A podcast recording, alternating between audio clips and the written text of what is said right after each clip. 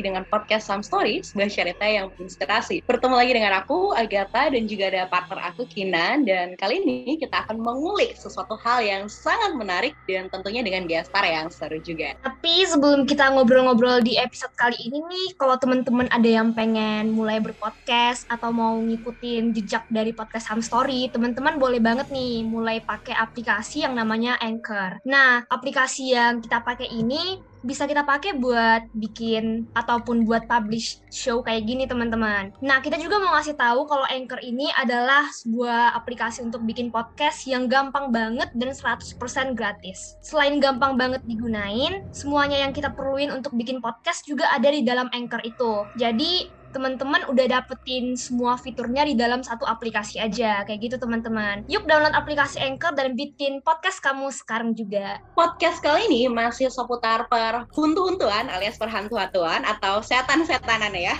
Dan pembahasan kali ini tuh nggak jauh beda dari episode kemarin. Di kali ini kita akan membahas mengenai permainan yang berhubungan dengan arwah dari judulnya udah lumayan creepy sih. Memanggil arwah dengan sebuah permainan. Kira-kira Kina nih pernah nggak? Atau mencoba gitu ya? Waktu dulu zaman kecil atau sekarang nih mencoba permainan yang bisa manggil-manggil arwah gitu. Kayak apa ya? Jay langkung gitu misalnya. Aku dulu pernahnya ini kak. Tahu nggak sih permainan yang Charlie Charlie dibikin oh iya iya iya. iya nah, bener iya iya. itu rame banget kan sempet rame waktu zaman zaman aku masih SMP tuh rame banget nih. Terus kita di sekolahan coba bikin kan terus kita tutup tuh satu kelas pakai gorden terus hmm. lampunya kita matiin itu posisinya hmm. lagi hujan deras terus kita coba Aduh. kan Charlie Charlie are you there yang gitu-gitu terus yeah, yeah. gerak dikit tuh satu kelas teriak semua padahal itu yeah, yang iya, gerak yeah, yang gerakin kan angin doang ya yeah, tapi bener. langsung panik semua kalau Kak Agatha gimana nih pernah nggak aku belum pernah sih aku belum pernah nyoba permainan yang kayak gitu-gitu dan aku kayaknya juga nggak kepikiran buat nyoba ya. Karena kalau misalnya kepanggil dan kita harus mulangin itu juga agak repot ya, Shay. Jujur aja nih. Gimana nih caranya mulangin hantu? Dia kan nggak pakai Gojek ya. Seru sih jatuhnya kalau misalkan ternyata hantunya datang hmm tapi yang diundang ini jahat dan dia nggak mau balik. Itu kan serem ya. Kayak di film-film gitu. Tapi aku penasaran sih Kin. Kan kita mainnya kan Charlie Are You There berarti setan kita juga bisa bahasa Inggris gak sih? Nah itu dia. Itu dia kak. Kayaknya hantunya nggak datang karena hantu pakai bahasa Inggris. orang SMP aku itu hantunya orang Indonesia. Iya, dia tuh iya. nggak paham bahasa Inggris. Jadi mungkin hantunya mikir waktu ngelihat kita kayak nih bocah pada ngomongin apa sih? Mungkin apa gitu, iya iya. Bener bener bener mereka nggak ngerti soalnya. Hmm, nggak ada kali ya hantu di Indonesia yang namanya Charlie gitu kan. Apa? Charlie apa gitu kan? Kita nggak relate Charlie ST12 tuh kak. Iya. Bener hantu-hantu kita tuh nggak relate dengan yang namanya Charlie atau Stephen gitu kan. Kita nggak relate ya sama mereka gitu. Kayak pasti bener sih kata Kinan. Kayak dia cuma ngeliatin kita gitu misalnya dari atas lemari ini bocah ngapa ya? Main pensil manggil-manggil namaku bukan Charlie gitu. Hantu Indonesia kan biasanya nama-namanya kayak nama-nama Indo gitu ya kak. Kayak hmm. Semanto gitu gitu Berarti yang namanya Charlie. Itu Charlie terlalu bagus namanya buat setan. Sumanta tuh belum jadi hantu tahu. Oh iya belum ya. Dia tuh ini yang mutilasi itu ya, yang makan manusia. orang iya. Ngawur nih Kina nih aduh hari ini kita bakal ngobrolin topik yang bakal seru banget nih tapi kita nggak cuma berdua nih kak Tuh. kita bakal kita kedatangan satu gestar namanya kak Adam kak Adam udah ada di sini nih dan kita bakal ngobrolin topik ini karena Adam ini kalau kita lihat dari sosial medianya dia ini sering banget nih kak ngobrolin soal bikin hmm. konten ngobrolin soal hal-hal yang berbau gaib. Halo kak Adam. Halo halo halo Kinan. Halo Agatha. Baik baik. Alhamdulillah. Hari ini kesibukannya apa nih? Biasa sih bikin konten buat di ya itu buat bikin membuat orang ketakutan. Kayaknya emang hobi ya. Itu apakah sebuah hobi bikin orang merinding ketakutan atau gimana, Ya, bisa dibilang hobi sih. Kira-kira hmm. di sosial media kakak nih kan kakak bikin konten nih. Kira-kira yeah. kontennya ini apa aja nih? Biar teman-teman listeners podcast Sam Story bisa tahu. Kebanyakan sih konten ini ya, konten uh, horror. Tapi gue juga lagi ini juga sih, lagi ngatur waktu buat bikin konten crime. Crime itu apa ya? Criminal case, criminal uh, kasus kriminal. Ya itu tertarik juga sama pembahasan kayak kasus kriminal kayak gitu. Cuman ya ini horror pun waktunya cukup satu minggu gak butuh sih sebenarnya. Cuman ya ya gitulah. Konten creator sendirian ya kayak gini. Masih belum ada tim ya kak? Iya belum ada tim kayak gini itu platformnya di YouTube kah? Atau juga merambah ke TikTok? Atau gimana tuh? Gue gue dikenalnya di TikTok sih. Di TikTok lumayan, udah lumayan banyak followersnya. Kalau di YouTube beberapa orang lah tahu. Uh, Sebenarnya fokusnya di YouTube, cuman ya karena ramainya di TikTok ya, gue pun upload di TikTok juga gitu. Oh, jadi dua gitu ya. Tapi sekarang fokusnya masih di YouTube atau Ya, fokusnya di YouTube sebenarnya. kontennya sama kah atau Ya, berbeda dari kontennya yang di konten sebenarnya sama kayak Hmm. gua gua upload di YouTube 5 list gitu kayak 5 list penampakan terus minggu depannya gua upload di TikTok satu-satu dalam satu minggu gitu 5 video itu Oh, iya. jadi kalau misalnya upload video sih kayak lebih dulu ke ke YouTube gitu sebelum ke TikTok gue Jadi kayak potongan-potongannya tuh Ya, di-upload ke TikTok. di-upload ke. TikTok. Masih seputar horor-horor juga aku mau kepo-kepo nih. Kira-kira Adam tuh pernah nonton atau melihat nggak ya tentang si permainan pemanggil arwah ini? Kalau nggak salah, gue pernah juga yang tadi Kinan ceritain, yang Charlie Charlie itu pernah gue. ya itu kan pernah sempat booming banget kan waktu itu kan. Iya, iya, Jadi iya, kayak pernah nyoba juga. Dan kita kayak percaya aja walaupun ya mungkin aja itu pakai kena angin atau gimana gitu bisa gerak pensilnya. Hmm. Kalau permainan yang lain paling gue lihat dari apa ya video-video yang gue bahas kayak banyak banget tuh video yang gue bahas pun teror di rumahnya tuh berasal dari permainan pemanggil arwah dulu gitu biasanya. Sebelum ada teror di rumahnya, biasanya kayaknya kepanggil dulu tuh sama permainan Hmm. pemanggil arwah dan arwahnya nggak balik lagi kayaknya. Jadi terus mengganggu kehidupan orang yang mainin gamenya itu kayaknya. Nyaman ya di rumahnya ya. iya kayaknya.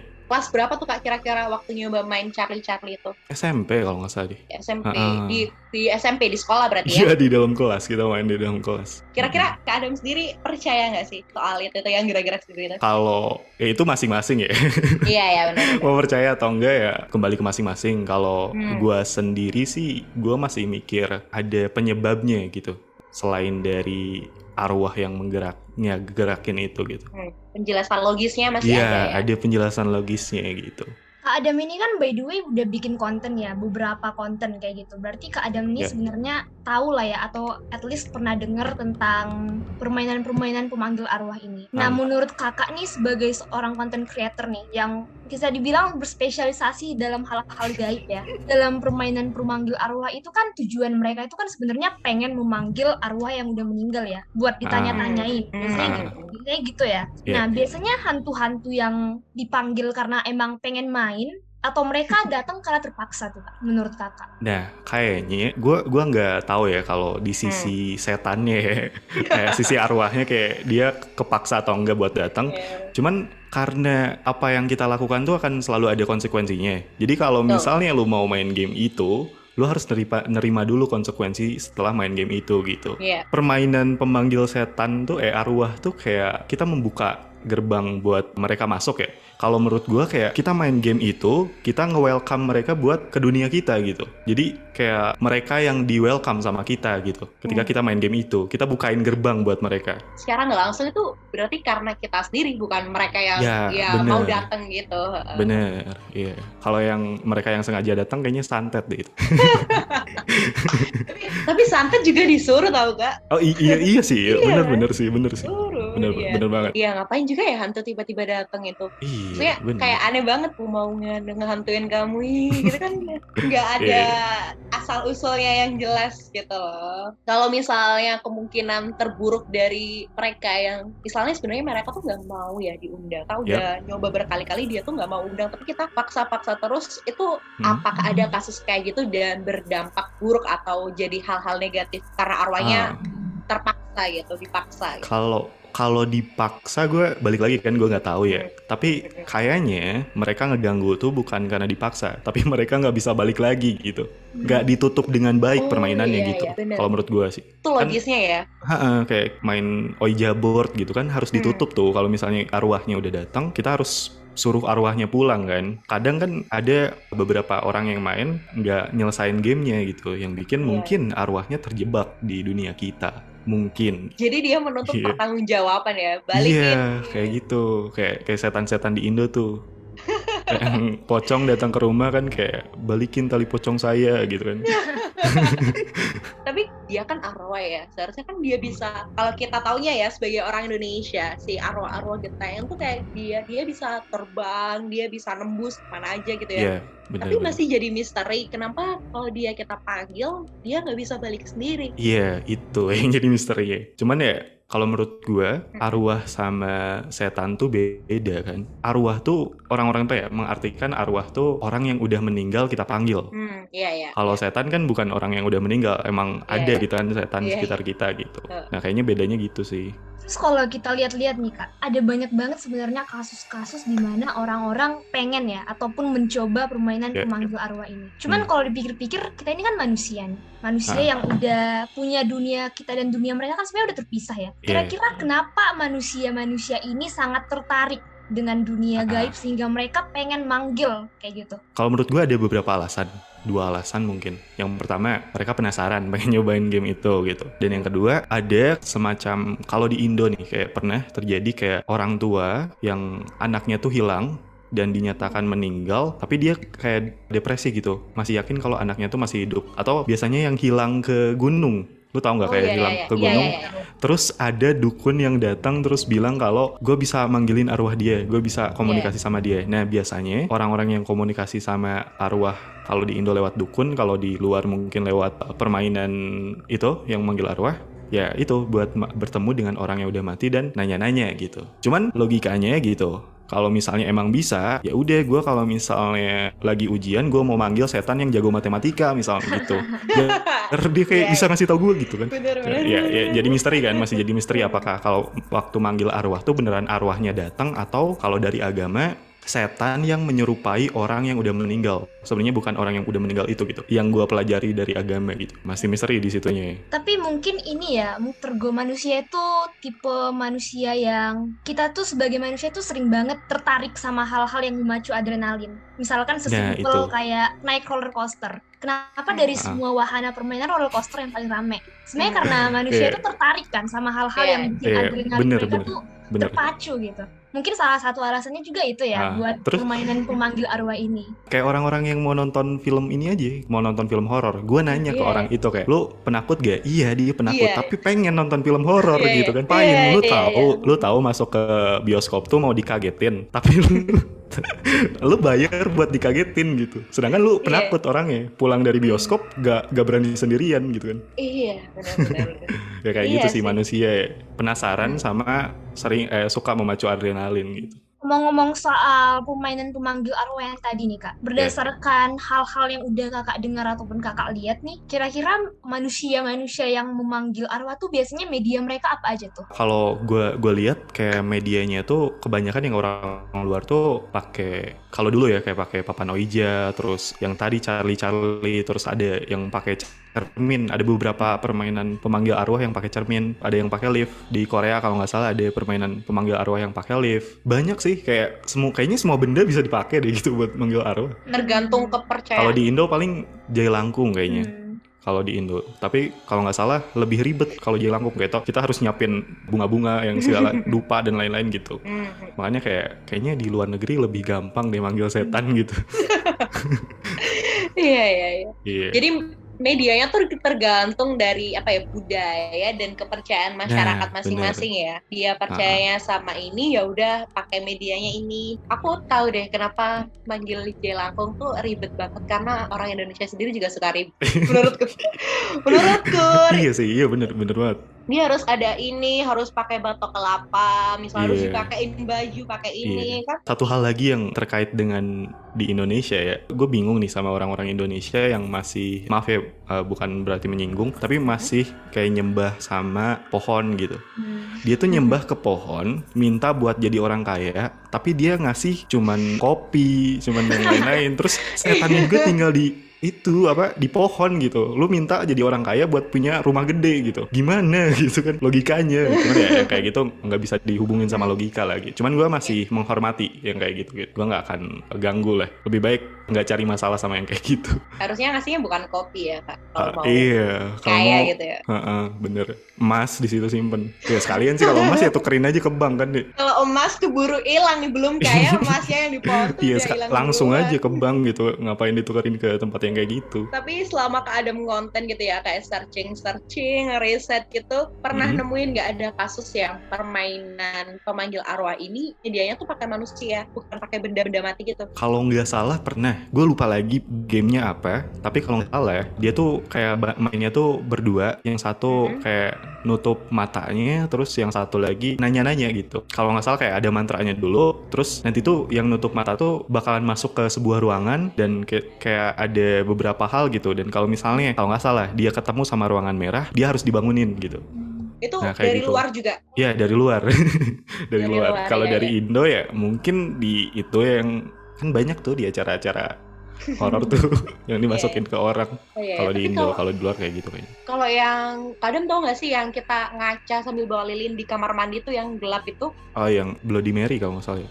Itu Bloody Mary ya, itu juga uh -huh. salah satu contoh permainan per pemanggil arwah ini enggak sih? Iya, yeah, iya, yeah, pemanggil si Bloody arwah. Mary itu. Iya. Yeah, itu medianya apa ya berarti buat manggil? Kita juga atau gimana ya tuh kalau misalnya di kita belah gitu, kita pisah gitu? Uh, kayaknya cerminnya deh. Cerminnya yang jadi ya, media. ya, ya? Yang jadi medianya oh, cermin. iya sih, iya. Soalnya hmm. kita lihat hantunya nah, lewat si cermin, lewat cermin. Kalau ya. nggak ada cermin kan kita nggak bisa. Tapi kalau pakai medianya kita ya manusia yang masih hidup gitu, kira-kira bakal ada efeknya nggak sih kalau misalnya pakai manusia? Kalau pakai manusia gue kurang tahu. Tapi hmm. yang jelas efeknya tuh yang gue tahu dari konten yang gue bahas, yang jelas mau mau medianya apa pun, kalau permainannya nggak ditutup dengan baik, biasanya bakalan neror si arwahnya itu. Oh iya. iya bakalan iya, neror orang-orang yang main itu. Ya sama sih kayak yang di Indonesia ya, lagi-lagi harus dipulangin, harus ditutup dengan baik gitu. Oke, gitu. berarti tergantung apa ya? Tergantung kitanya manggilnya dengan sopan, berarti ngebalikinnya juga harus sopan. Nah, iya uh, benar kayak kayak ngajak ngajak orang main ya kamu ngejemput berarti ya kamu harus ngebalikin dia nah, pulang nah, ke rumahnya iya, iya. kalau enggak ngamuk kan nantinya gitu Iya, dia protes ya. Oke, sebenarnya kita juga ada nih Kak, cerita dari pendengar podcast Some Story nih yang dia juga sharing-sharing tentang pengalaman horornya dia dalam permainan pemanggil arwah ini. Nah, oke, okay. seru nih kayaknya. Bisa kita dengerin ya gimana ceritanya. Waktu kecil gue tuh pindah rumah gitu kan. Nah, gue cerita dia tinggal di rumah nenek gue, pokoknya kayak keluarga besar gitu tinggal di situ. Abis itu kayak beberapa minggu gue pindah ke rumah gue yang baru, uh, eh, gue kan masih sering main ke rumah nenek gue nih nah kamar yang gue tinggalin setelah dari dari bayi dari lahir yang di rumah nenek gue itu kira jadi kamar nenek gue karena itu kamar paling besar di rumah itu. Nah pas gue masuk buka kuncinya pas gue buka pintu gue sama adek gue assalamualaikum gitu kan.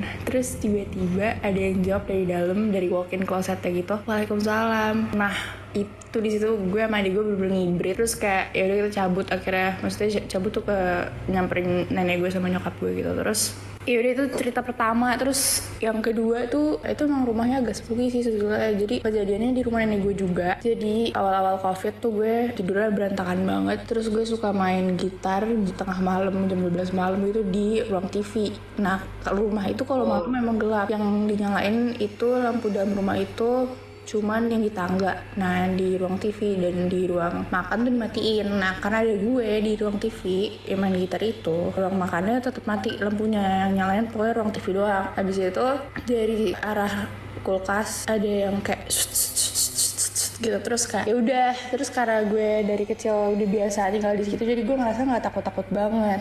Yang seremnya nggak lama dari situ jadi pokoknya beberapa minggu kemudian atau beberapa hari gue juga lupa cowok gue tuh ke rumah ngobrol sama gue cuman nggak masuk. Jadi kita ngobrol tuh di luar posisinya itu uh, dia duduk di mobil di kursi supirnya dia buka pintu dan gue berdiri di sebelah pintunya. Jadi gue naruh tangan gue di pintunya yang kebuka itu kan. Nah posisi gue berdiri itu ngadep ke rumah nenek gue dan sebelah rumah nenek gue tuh kosong. Karena itu udah kayak jam 8 malam gitu jadi emang gelap dan komplek itu emang agak gelap tapi remeng-remengnya tuh lampu-lampu kuning gitu jadi kayak agak kurang terang jadinya jatuhnya kan. Habis itu pas ngobrol gue tuh matanya ke mana-mana. Emang ngelihat ke rumah tetangga ngelihat mobil tetangga ngeliat mobil gue. Terus ada satu titik di di mana gue ngeliat rumah tetangga di sebelah rumah gue di sebelah rumah nenek gue ini yang gue tinggalin itu. Jadi waktu awal covid tuh gue tinggal di situ gue ke rumah nenek gue. Nah takut deh. Nah pas gue ngeliat ke situ gue tuh ngeliat ke bagian wah bagian atas. Jadi di lantai dua di lantai duanya itu adalah kayak tempat jemur tempat kamar ART pokoknya kayak gitu-gitu deh. Nah habis itu pas gue ngeliat itu tuh kayak ada celah-celah gitu kan.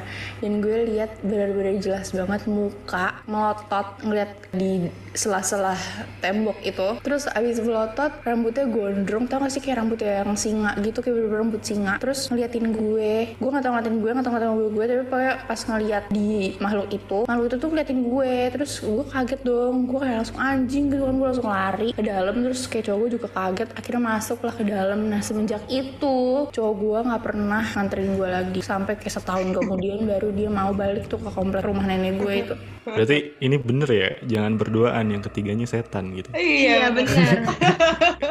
langsung ditunjukin ya sama iya, Tuhan ya. Baik berarti setannya. Tapi kalau okay. kita abis dengerin cerita-cerita kayak gini, kita makin mikir nggak sih kayak ternyata di dunia ini ada banyak banget hal yang gak bisa dijelasin gitu. Nah itu.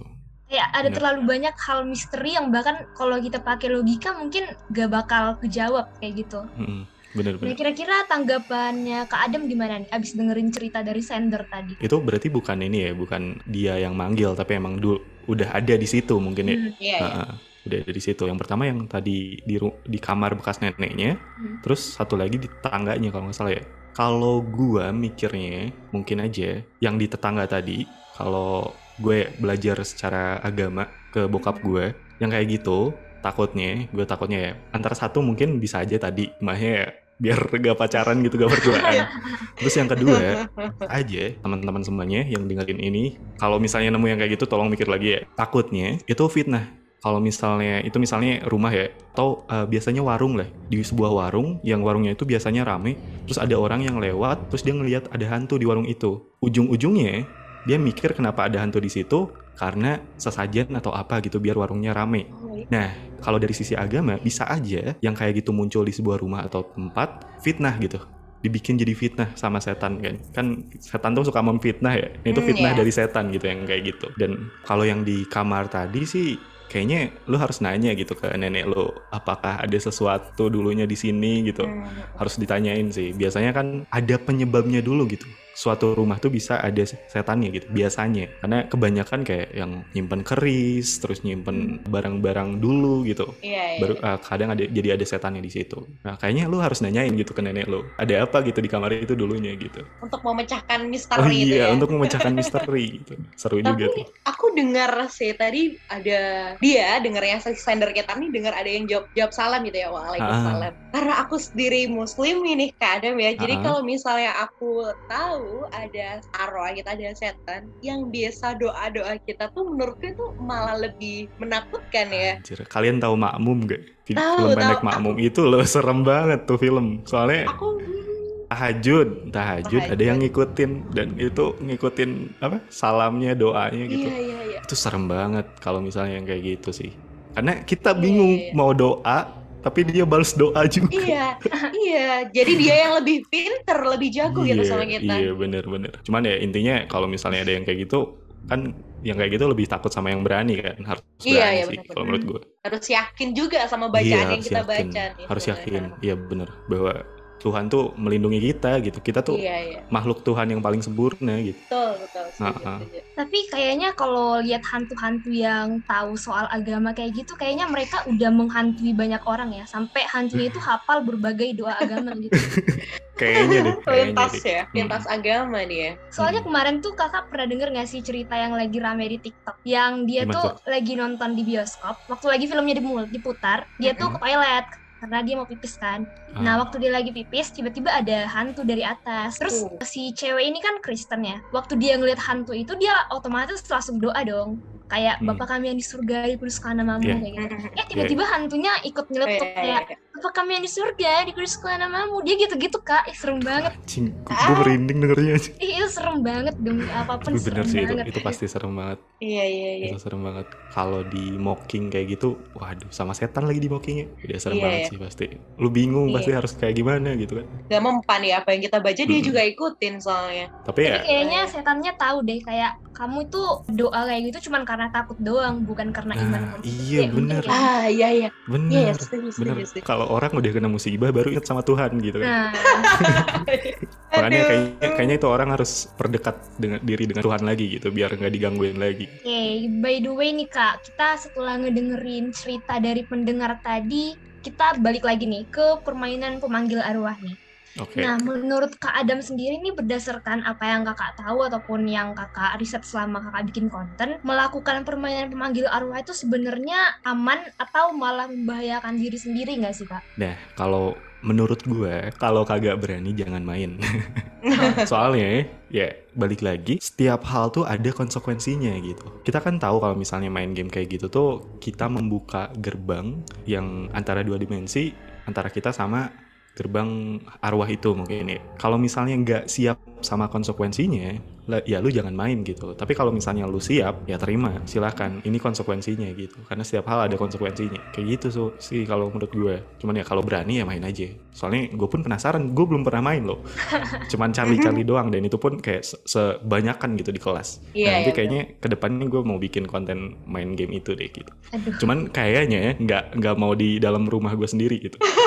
mau di rumah yang lain atau tempat kosong gitu biar ya terjebaknya di sana gitu setan ngikutin gue ke sini gitu kan benar benar benar uh-uh. salah satu cara untuk mencoba Menghindari. walaupun iya tapi takut gitu ya memperkecil resiko oh iya ya benar benar memperkecil resiko benar terus kalau misalnya permainannya udah selesai nih kira-kira ya mereka tuh bisa bisa masih bisa masih ngikutin ya. Tapi kalau hmm. cara ngusirnya tuh dari beberapa konten yang udah Kak Adam buat itu gimana nih? Dari berbagai macam permainannya. Nah, kalau ngusir, ngusir hantu ya Saran gue, kalau misalnya lo ketempelan, entah gara-gara apa, lo ngerasa ketempelan, pertama datang ke tokoh agama, agama apa pun misalnya lu Kristen ya mungkin ke pendeta, Muslim ke ustadz, lu tanyain, lu konsultasi dulu gitu. Nah kalau misalnya lu masih ngerasa ketempelan, saran gue sih datang ke psikolog. Mm.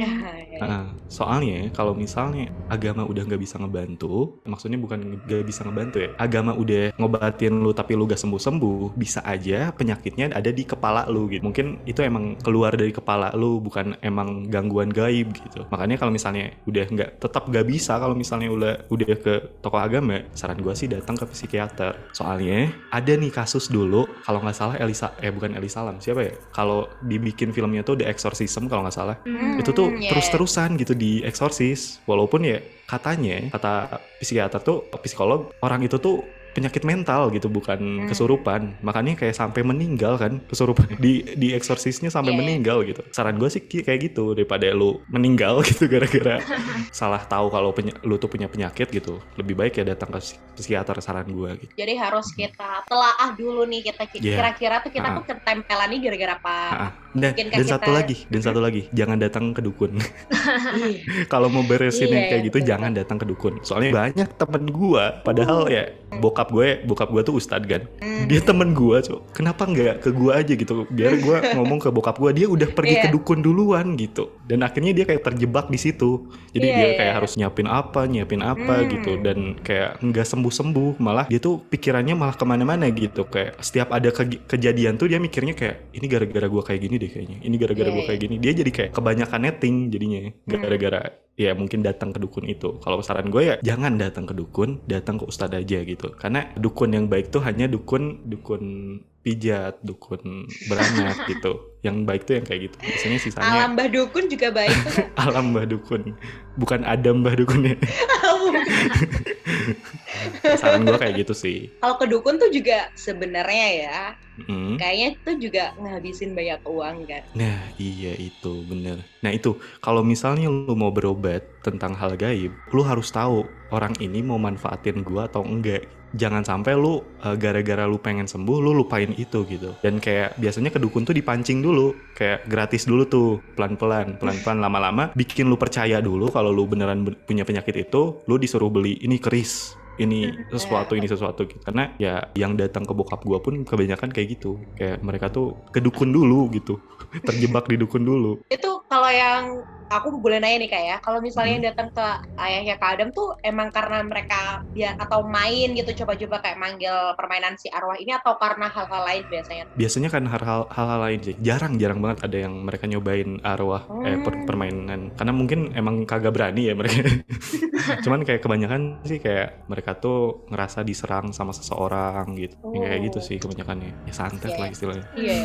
kebanyakannya kayak gitu oke okay, terus kalau misalkan permainan pemanggil arwah ini kalau misalkan kita udah terlanjur nih terlanjur hmm? memainkan permainan ini. Kira-kira gimana cara kita buat berinteraksi dengan mereka dengan baik sehingga si hantu ini bisa dibilang kayak nggak ofensif gitu ya, nggak ngerasa tersinggung dengan kita. Terus Ah, kira-kira apa aja oke. sih yang mereka suka dan enggak? Istilahnya kayak do's and don'ts selama melakukan permainan ini sih. Kalau menurut gue, kalau yang suka atau enggak gak tahu ya. Mereka Hmm. suka atau enggaknya gimana. Cuman kalau lu mau main game sesuatu, lu harus pelajarin bener-bener rules-nya atau peraturannya. Nah, lu harus pelajarin bener-bener peraturannya kayak gimana, cara lu nutup permainan ini kayak gimana dan lain-lain gitu. Dan saran gue ya ngambilnya kalau mau komunikasi yang gampang aja, jangan Hmm. yang susah kayak kalau nggak salah yang eh, ada tuh beberapa permainan pemanggil arwah yang terlalu beresiko gitu Hmm. terlalu gede resikonya ya mainnya yang gampang-gampang aja gitu yang jangan resikonya terlalu gede dan ingat harus ikutin rulesnya gitu biar lebih aman gitu resikonya lebih kecil intinya kayak Resiko gitu sih dan kata-kata mungkin kata-kata ketika lu mainnya jangan sampai menyinggung Oh, arwah iya, iya, itu iya. mungkin Mm-mm. Mm-mm. tutur bahasa ya. bener punten kulunun kayak gitu Eh, setahu Kak Adam nih, kira-kira permainan pemanggil arwah apa yang punya resiko gede gitu? Kalau Bloody Mary kah? Atau si cari-cari tadi kah? Atau yang mana tuh? Kalau menurut gue, dari sisi gue sih, ham, yang ini sih, yang terlalu ekstrim tuh, yang ham, yang resikonya sampai ke nyawa lu gitu. Kayak Hmm. sesuatu yang mungkin berbahaya secara logika. Kayak misalnya lu main permainan yang lu harus nyayat diri lu pak ngeluarin darah dari tangan lu dan lain-lain. Nah itu Hmm. kalau menurut gue jangan gitu. Hmm. Tapi kalau misalnya dari sisi gaibnya mungkin ya permainan-permainan yang gampang apa susah buat nutup permainannya. Nah kalau menurut gue jangan jangan sampai main game yang susah buat ditutupnya gitu. Nyari aja yang gampang gitu buat nutupnya. Pernah bahas soal Ouija nggak Adam? Pernah sering banget, Sering banget ya. itu sering banget. itu juga umum kan? Kita bisa beli papannya di mana aja Ah, nggak sih? Papannya. Tapi kalau nggak salah mahal deh. Mahal ya? Iya mahal banget. Tapi ada ada juga yang nggak pakai papan. Jadi dia tuh pakai kertas HVS digambar, terus yang Iya, yang iya, segitiganya itu buat pakai buat gelas. Mereka pakai gelas gitu. Dan itu tuh nggak tahu ya, tapi mereka berhasil ngelakuin komunikasi itu. Menurut gue ya kalau misalnya mau nyoba jangan dulu beli lah, sayang banget uangnya. Bikin Iya, aja iya. gitu. Ha. Dengan kearifan lokal ya? pakai Iya, dengan kearifan apa, lokal. air mineral gitu. Tapi kayaknya di Indo lebih susah sih kalau menurut gue main Ouija board. Itu kan Soalnya kayaknya arwah di Indo pada gak ngerti gitu kan. Mereka cuma Iya. ngerti jai langkung doang mungkin. itu kan juga jawabnya yes no yes no kan? Iya, Ouija yes. itu. Kayak harusnya iya, tidak gitu. Terus takutnya Terus- hantunya nggak bisa baca tulis nggak sih kak? Aduh, buta huruf ya mereka. Buta huruf ya hantunya. Bisa aja kan. Bisa aja kan. Kan ada kan hantu yang gak punya mata kan. Kasihan Hmm. banget. Yang nggak punya kepala juga ada tuh lebih repot tuh. Repot banget. Yang ditenteng-tenteng tuh kepalanya tuh. Ke mana-mana harus tenteng Apa kepala ya? gitu. Apa tuh ya artinya itu ya? Gua, gua gak tahu sih namanya.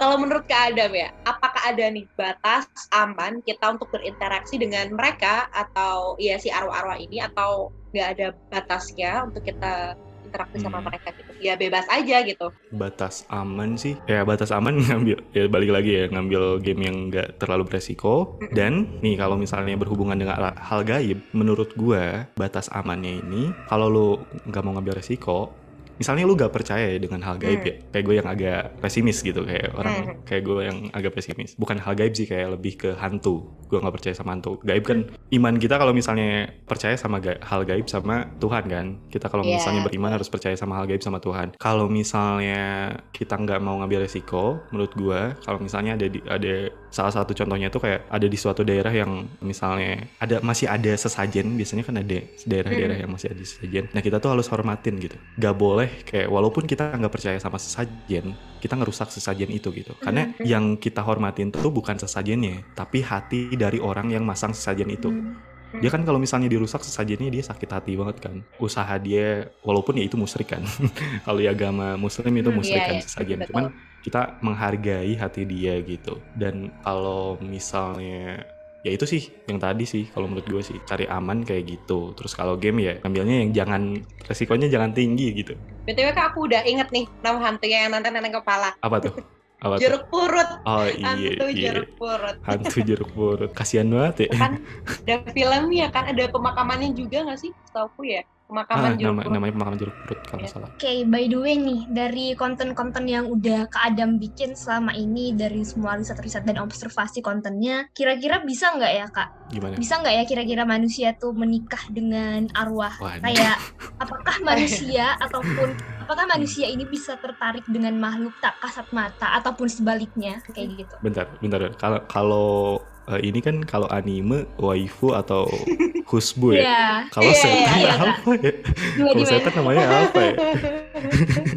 setan apa? Tapi tapi kalau nggak salah ada lah yang nikah sama jin kalau nggak Mhm. salah. Nah, ada gue gue pernah dengar ceritanya dia tuh nikah sama jin kayak Hmm. yang datangnya tuh jin semua gitu, yang diundangnya tuh Oh. jin semua. Cerita do, gue taunya ceritanya kayak gitu. Cuman kalau percaya sih gak tahu ya, mungkin yang nikah sama setan tuh Iya. punya penyakit mental mungkin dia ke, kagak laku mungkin jadi nikah sama aru setan gitu kan banyak ya Tuhan udah nyiptain yang ada gitu lu malah nikah sama yang nggak ada gitu tinggal usaha aja gitu ya intinya Iya. gue kurang percaya sih kalau misalnya bisa nikah sama hantu tapi kalau nggak salah ada beberapa juga yang kayak dia tuh terjebak gara-gara nikah sama hantu tuh keterpaksaan kayak syarat buat bisa jadi kaya gitu kan. Oh, biasanya iya, gitu iya, kayak tahu. gitu tuh. Dia harus nikah sama setan ini misalnya. Dia setiap malamnya sama setan itu. Ya ada kalau nggak salah ceritanya. Tapi gue nggak tahu kebenarannya kayak gimana. Cuman ya di Indo tuh ada yang kayak gitu. Ada kalau dibilang ada ada cuman kalau dibilang beneran percaya sama yang kayak gitu enggak sih Tapi yang setahu aku tuh kalau yang sering muncul di sosial media itu ya Ah. bukan bukan nikah sih kak, tapi kayak Gimana? disukai gitu sama si oh setannya. iya iya bener-bener Itu ketempelan sering nih, banget. kayak kayak iya ketempelan iya. gitu heeh. Aku sering lihat karena mungkin dianya apa gitu jadi disukain terus ke kitanya tuh bad influence-nya jadi kayak auranya kelihatan ketutup, dia kelihatan lebih jelek, terus dia Hmm. kelihatan males-malesan kayak gitu-gitu. Sering tuh muncul. tapi kalau kalau menurut gue manusia tuh terlalu apa ya menyimpulkan sesuatu gitu Iya. dia nggak laku dia dia ngira kalau dia disukain setan terus ditutup biar mukanya tetap jelek ya kalau nggak laku Hmm. terus lu ngerasa jelek ya self care gitu skincarean atau Hmm. apa gitu jangan Iya. mikirnya kayak yang kayak gitu terus lu ujung-ujungnya datang ke dukun duit lu diperes gitu kan sama dukun gitu. Ya sekalian aja lu pakai duit lu buat beli skincare gitu kan. Hmm, betul, Heeh, itu yang lebih apa ya lebih logisnya gitu jangan terlalu mikir ke hal gaib kalau misalnya lu ngerasa jelek ditutupin sama setan gara-gara setan suka sama lu ya jangan ke situ lah mikirnya gitu Iya iya iya. Masih banyak tuh dating apps yang bisa dicoba Iya. kan ya. iya masih banyak walaupun berbayar sekarang Oh, berbahaya. Iya, sekarang mau cari jodoh aja bayar ya. iya cari jodoh aja bayar Terakhir Kak, terakhir aku yang mau Oke. kepo-kepo ini kira-kira ada nggak sih tips dari Kak Adam untuk kita bisa tuh ngehindarin dari hal-hal supranatural, dari hal-hal gaib gitu biar kita nggak keganggu gitu. balik lagi ke yang tadi. Uh, lu harus hormatin kalau misalnya ada sesajen dan lain-lain karena itu menghindari resiko juga gitu. Resiko ke gaibnya resiko ke orangnya. Terus kalau lu misalnya nggak berani buat main main permainan manggil arwah terus lu nggak siap buat konsekuensinya ya udah jangan gitu. Banyak kok orang-orang yang udah nyobain gitu main game buat diliatin gitu dibikin konten kan banyak kan. Ya udah nonton Ya. aja jangan nyoba gitu. Kalau nggak berani.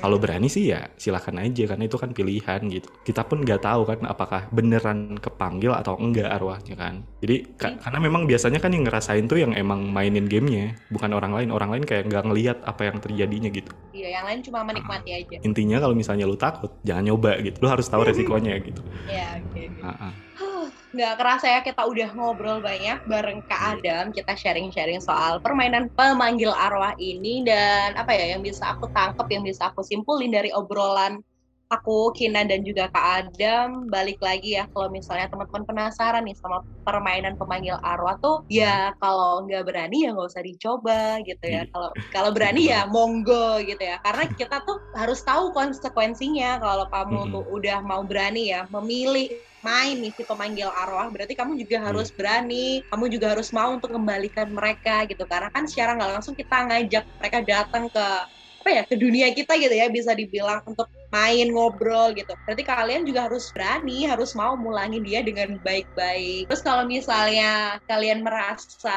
ada gangguan gitu ya setelah main permainan pemanggil arwah ini yang pertama kalian harus deteksi dulu nih ini bener gara-gara kita habis main atau karena kita stres gitu ya. Jangan sampai semuanya disangkut pautin sama hal-hal gaib. Padahal sebenarnya kita tuh stres gitu ya karena banyak kerjaan skripsi nggak selesai diputusin pacar. Tapi semuanya tuh kalian sangkut pautin gara-gara habis main Charlie Charlie gitu misalnya. Padahal itu bisa karena ya pikiran kalian sendiri. Jadi perhatiin dulu kira-kira kalian nih keganggunya gara-gara apa gitu. Kalau misalnya fix nih udah benar udah tepat gitu ya. Karena hal-hal gaib hal-hal supranatural ya kalian bawa nih ke Pak Ustadz gitu ya biar bisa dibantuin atau didoain gitu. Ke tokoh-tokoh agama lah ya sesuai keyakinan teman-teman biar bisa didoain biar bisa kasih bacaan gitu. Misalnya hmm. oh tiap habis mau tidur baca doa ini baca ini biar bisa mengurangi biar kita biar kita jadi lebih tenang gak negatif thinking gitu. Jangan malah ke dukun ya. Ke iya. dukun itu